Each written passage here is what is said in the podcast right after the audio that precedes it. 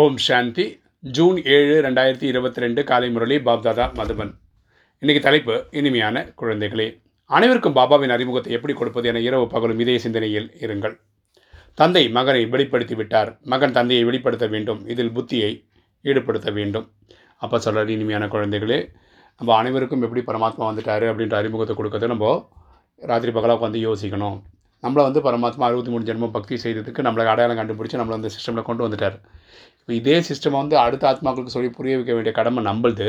அது எப்படியெல்லாம் பண்ணலாம் அப்படின்னு நம்ம யோசிச்சா நல்லது. கேள்வி. ஞானம் சிறிது கூட வீணாக்காமல் இருக்க எந்த விஷயத்தில் கவனம் வைக்க வேண்டும்? ஞானம் சிறிது கூட வீணாக்காமல் இருக்க எந்த விஷயத்தில் கவனம் வைக்க வேண்டும்?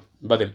ஞான செல்வத்தை கொடுப்பதற்கு முதலில் நம்முடைய பிராமண குலத்தினரா என பாருங்கள். புதிய ஆளுங்களை பார்க்கும்போது நீங்கள் சிவன் கோயிலுக்கு வர்றவரா? இல்லை லக்ஷ்மி நாராயணன் கோயிலுக்கு வர்றவங்களா? பக்தி செய்கிறவங்களா அப்படின்னு பாருங்கள் சிவபாபாவின் அல்லது தேவதைகளின் பக்தர்களாக என்னை பார்த்து முயற்சி செய்து அவர்களுக்கு ஞான செல்வத்தை அழியுங்கள் ஸோ நாடி பார்த்து இந்த நாலேஜை கொடுங்க.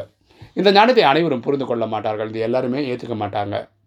யார் சூத்திரிலிருந்து பிராமணன் ஆகிறார்களோ அவர்களுக்கு தான் புரியும். யார் சூத்திரன் இருந்து கலியுகத்தினுடைய கடைசியில் இருந்து நம்ம தேவதைகள் ஆகணும்னா யார்?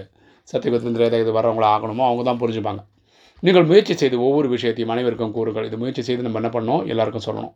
அனைவருக்கும் சத்கதி அளிக்கக்கூடிய வள்ளல் ஒரு தந்தை தான். எல்லாருக்கும் ச- சத்கதி தரக்கூடியது ஒரு அப்பா தான். நீங்கள் அசிரதியாகி என்னை நினைத்தால் உங்களுடைய படகு கரை சேர்ந்து விடும் என அவர் கூறுகின்றார். நம்ம அசிரதியாகி நம்ம என்ன பண்ணோம்?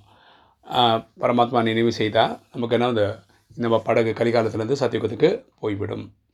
இன்றைய வாணியன் தாரணை. ஃபஸ்ட்டு பாயிண்ட்டு அசிரியாகி அப்பாவை நினைக்க வேண்டும். சுய தர்மத்தில் நிலைத்திருக்க பயிற்சி செய்ய வேண்டும். நம்ம ஆத்மான்ற புரிதலில் இருந்து ஆத்மாவின் தந்தையாக பரமாத்மாவை நினைவு செய்யணும். நம்ம நம்ம சுய தர்மத்தில் இருக்கணும். அதாவது சுய தர்மத்தில்னா ஆத்மசீதியில் இருக்கணும். ஞானத்தின் தருணம் நடனம் ஆட வேண்டும் ஆட வைக்க வேண்டும். நம்ம இந்த ஞானத்தை படித்து அதுபடி வாழ்க்கையை வச்சுக்கணும். அதே மாதிரி அடுத்த ஆத்மாக்களுக்கும் சொல்லி புரிய வைக்கணும். ரெண்டு மாயாவின் புயலை பார்த்து ஆடிவிடக்கூடாது பயப்படக்கூடாது உறுதியாகி மாயாவின் அழுத்தத்தை முடிக்க வேண்டும். ஸோ மாயாவின் புயல்களை கண்டு நம்ம பயப்படக்கூடாது. மாயையை ஜெயிச்சே ஆகணும். எல்லா கல்பத்திலையும் ஜெயிச்சிருக்கோம் இப்பவும் ஜெயிச்சிருவோம். வரதானம். தந்தைக்கு தனது அனைத்து பொறுப்புகளையும் கொடுத்து சேவியின் விளையாட்டை விளையாடும் மாஸ்டர் சர்வசக்திவான் ஆவீர்களாக.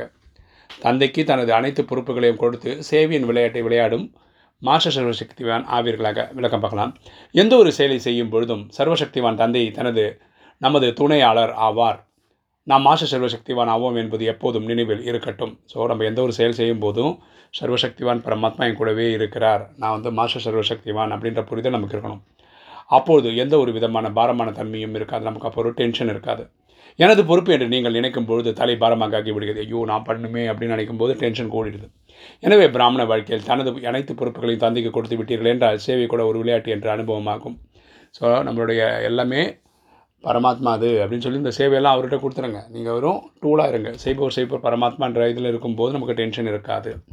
எவ்வளோ தான் பெரிய யோசிக்கக்கூடிய காரியமாக இருக்கலாம் கவனம் கொடுக்க வேண்டிய காரியமாக இருக்கலாம் ஆனால் மாச சர்வசக்திவான் என்ற வரதானத்தின் நினைவின் மூலமாக களைப்பற்றவராக இருப்பீர்கள். ஸோ நம்ம டென்ஷன் ஃப்ரீயாக இருக்கலாம். எப்போவும் நம்ம மாஸ்டர் சர்வசக்திவான்ற ஸ்டேஜில் இருக்க முடியுமா இருந்தால் ஸ்லோகன் முரளிதரனின் முரளி. மீது தேகத்தின் உணர்வுகளையும் மறந்து மெய் மறந்து குஷி என்ற ஊஞ்சலில் ஊஞ்சலாடுபவர்களே உண்மையான கோபகோபியர் ஆவார்கள். முரளிதரனின் முரளி மீது தேகத்தின் புணர்வுகளையும் மறந்து மெய் மறந்து குஷி என்ற ஊஞ்சலில் ஊஞ்சலில் ஆடுபவர்களே உண்மையான கோபகோப்பியர் என்று ஆவார்கள். யார் உண்மையான கோபகோப்பியர்கள்னால் முரளிதரனின் முரளி. முரளிதரன்னா இறைவனோடது கரெக்டாக அதை கேட்கக்கூடிய உடலே மறந்து ஆத்மான்ற புரிதலில் திளைக்கக்கூடிய ஆத்மாக்கள் தான் உண்மையான கோபகோபியர்னு அப்பா சொல்கிறார் ஓம் சாந்தி